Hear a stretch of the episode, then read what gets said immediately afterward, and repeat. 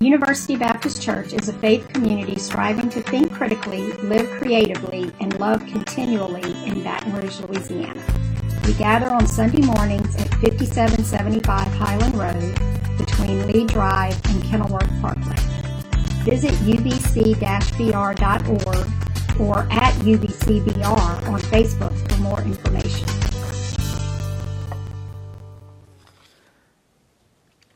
Will you pray with me, please?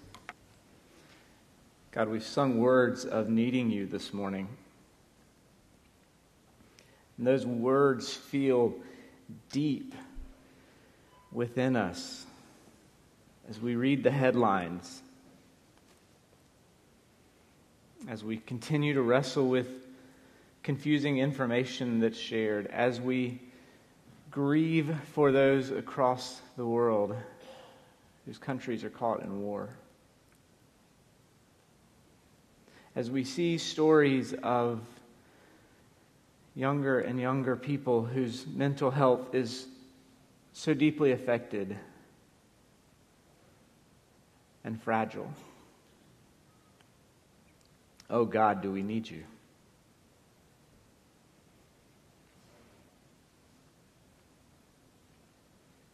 And then we're reminded you are greater. You are healer. And God, that's what we need. So during the time that we're together, the remaining time that we're together, may the meditations of our heart be pointed towards you. May those things that we bring with us this morning be laid at your feet. And may our worship continue to glorify you. Amen. Because I don't know the person they're introducing. Um, and that makes me uncomfortable. But Andy, thank you. You balanced it, uh, and you didn't even report my SAT scores, which I'm grateful for. I bring greetings from Campbell University, a little small school in eastern North Carolina, whose women's basketball team is playing for a conference championship tonight. I happen to have, be very fond of one of the team managers, as it's my daughter. So I'm really hoping that they do well and she gets to follow the team to whatever their next event location is. So at 7:30 tonight, if you'll say a prayer for it's a really simple prayer. We can practice it together. All you have to say is go camels. So can we practice that together real quick? And I really expect some some verb over here, right? One, two, three. Go camels. All right, all right. I also bring greetings from my colleagues at the Center for Church and Community, where we do work with churches in rural and underserved areas to help bring the assets of the university to work alongside them to reach God's vision for their communities. And um, I'm grateful for that work. Um, as we get started this morning, my wife is a control freak. That's her confession to make. I'm just stating fact. But after 28 years of being married, I've learned to pick my battles and laugh things off that I was never really in control of to begin with. And if I ever thought I was, she reminds me of that as well. But here's my confession. Though I hate to admit it, at times I too can be a control freak. Typically, I'm normally pretty easy to get along with, low key, don't get too worked up about things, but when I get stressed out, I start micromanaging. I want to exert control. It's a bad habit. I have to be careful as well. When I work with, I've learned to give control away of how the work is going and where things are. The first month we were together to exert control, all she, she taps her hand on people and things, and hopefully well, I think they are both about control and a lack of control. Jesus exerted some control outwardly and inwardly as well. First, from Luke 4. Returned from the Jordan and was led by the Spirit into the wilderness, where for 40 days he was tempted by the devil. He ate nothing at all during those days, and God command this stone to become a one does not live by in an instant all of the kingdoms of the world for it's been given to me and I will give it to any it will all be yours. God. You are the son of God throw yourself to protect you and on their hands answered him it is said do not put the Lord your God to the t- more opportune time like I don't remember not ever going to church and I remember hearing this story many many times and the way it was told to me is that Jesus, this warrior who faced down the devil in all of his cleverness, that Jesus, the one who could withstand prophets of the wicked celebrity, he rejects. Seems to me there may be another sermon. Jesus rejects them as well. Self idolatry. We miss that Jesus is. These are the things that our culture celebrates. And Jesus' rejections are grounded in his faith of the prophets the things that he had been taught growing up, the things that he had learned. And they're the foundation of how he would challenge greed, empire, and oppression. Imagine if we lived by these three responses Jesus offered. One, one does not live by bread alone. Two, now, clearly, we could stay just in this story for a while and talk about how Jesus stared down these temptations, demonstrated a better way. But I'd like to ask you to go on a little journey with me to another gospel altogether and see how these three responses show up in the Gospel of John. Matthew, Mark, and Luke are considered the synoptic gospels. They shared a lot of authorship material, and John is often seen as this rebel gospel, so we never really know where John is going with things. But oftentimes, John spends a lot of time talking about all of Jesus. If we read more closely, we also see a master teacher at work, a very consistent teacher at work. Not just then, but. Here's the scene because he realizes about 10 verses before our story picks up that they were about to come and take him by force to make him king. And he the man who had resisted the three temptations was told or realized that the people were going to come and make him king, and he withdrew from them. Where he picks up. This is John chapter 6, beginning of verse 25. They said to him, Rabbi, when did you come here? Jesus answered them, Very truly, I tell you, you're looking for me not because you saw signs, but because you ate your fill of the loaves. Do not work for the food that perishes, but for the food that endures for eternal life, which the Son of Man will give you, for it is on him that God the Father has set his seal. And then they said to Jesus, What must we do to perform the works of God? And Jesus' response was, This is the work of God, that you believe in him whom he has sent. And then they said to him, What sign are you going to give us then, so that we may see it and believe you? What work are you performing? Our ancestors, they ate manna in the wilderness. As it is written, God gave them bread from heaven to eat. But Jesus said to them, Very truly I tell you, it was not Moses who gave you the bread from heaven, but it is my Father who gives you the true bread from heaven. For the bread of God is that which comes down from heaven and gives life to the world. And they said to him, Sir, give us this bread always. Remember the three things that Jesus provided an example for in the story of the temptations? When we walk through this second story from the Gospel of John, you see how he teaches those very same things to the people. John wasn't just focused on the divinity of Jesus, he also focuses on how Jesus teaches us to be human. Through humility, through sacrifice, through giving up control on that that was never ours to begin with. Jesus answered him, It is written, one does not live by bread alone. And Jesus answered the people, You seek your fill of bread, but I am offering you the food that endures forever. I give that to you when you give yourself to me.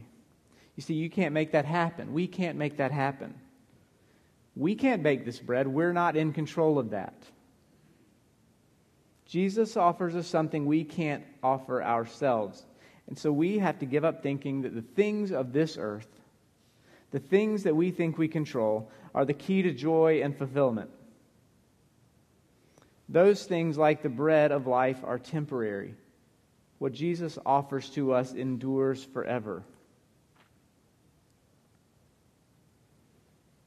It made me stop and think I wonder what the bread is that I am clinging to for control.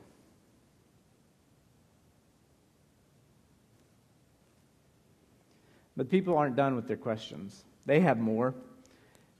Lucky for them, Jesus isn't done teaching. They want to know what they can do to perform the works of God, and Jesus' response this is the work of God that you believe in him whom he has sent. When tempted, Jesus responded, It is written, Worship the Lord your God and serve only him. So the answer isn't in what you can do to act like God, but rather that we are to worship. The agency we have is to worship God and the one God has sent, not to think or behave as if we are God. That sounds a little bit like another control issue, if you ask me. I wonder if this is why prayer becomes such a powerful practice for us, right? It reminds us of who God is and it reminds us of our reliance upon God. It reminds us that we serve God rather than God serves us. And if we're asking God to serve us, I think we've got the order of our prayer backwards.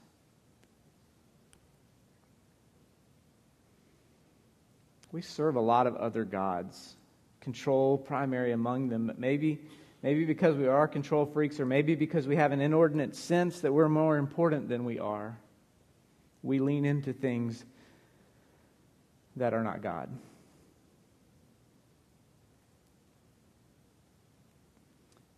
I want to be careful not to suggest that I want you to start having self esteem or self loathing issues. But I just want us to be reminded that Jesus demonstrated this and then he taught it to his early followers and he teaches it to us today. We are to be a worshiping people. And then from that worship, we are a people who serve. Too often, we make worship perfunctory and strategy becomes the ruler over service. That wasn't popular with the people listening to Jesus then either. Lastly, the people want signs. So they moved through two of these stages with Jesus with their questions, and now they want signs. But, but read the tone of the questions. These aren't just questions, these are challenges to Jesus. What sign are you going to give us then so that we may see it and believe it? What are you working on? What work are you performing? Our ancestors, they ate manna in the wilderness. As it is written, He gave them bread to eat.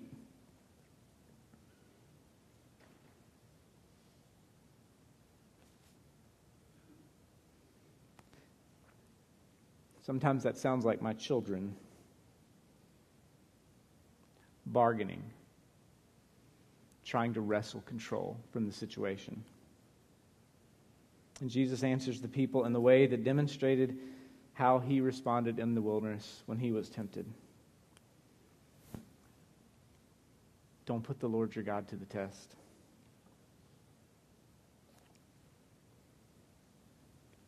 Jesus didn't give in to their demands. Rather, he reminded them where the bread came from in the first place.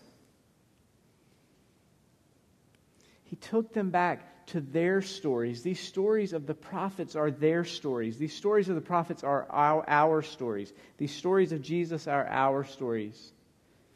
Jesus took them back to their stories and traditions, and he grounded them in not only who God is, but how God has provided for them and continues to provide for them. They wanted control of the story, and Jesus reminded them that control rests only in the eternal God. Not in circus, it rest in the worshiping community whose service grows out of that worship. We have agency, but Jesus reminds us to give up our desire for control. He reminds us to live by three responses.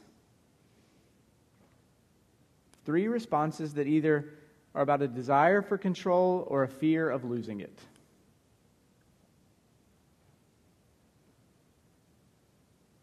Jesus experienced these very temptations of control. Gives us a model for how to respond and taught it to the disciples and the followers.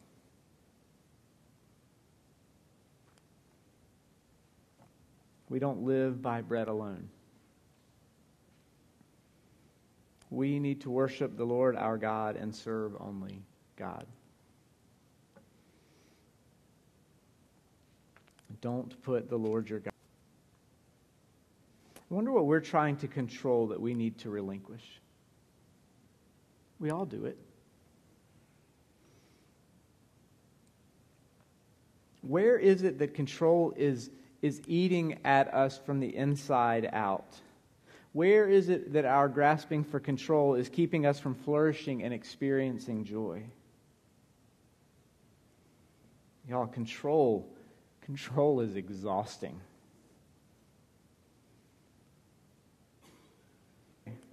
To trust the prophets lived and echoed by Jesus serve as a lens for you and I to follow Jesus to the cross because we're in control. Instead, we follow Jesus to the cross. Bulletin for written reflection. And I'd offer you an opportunity to think about the things where control is eating you inside out where control is not serving you well, where it's not serving your relationships well. We talk a lot about what are we going to give up during Lent. Chocolate's easy compared to control. Coffee's easy compared to control.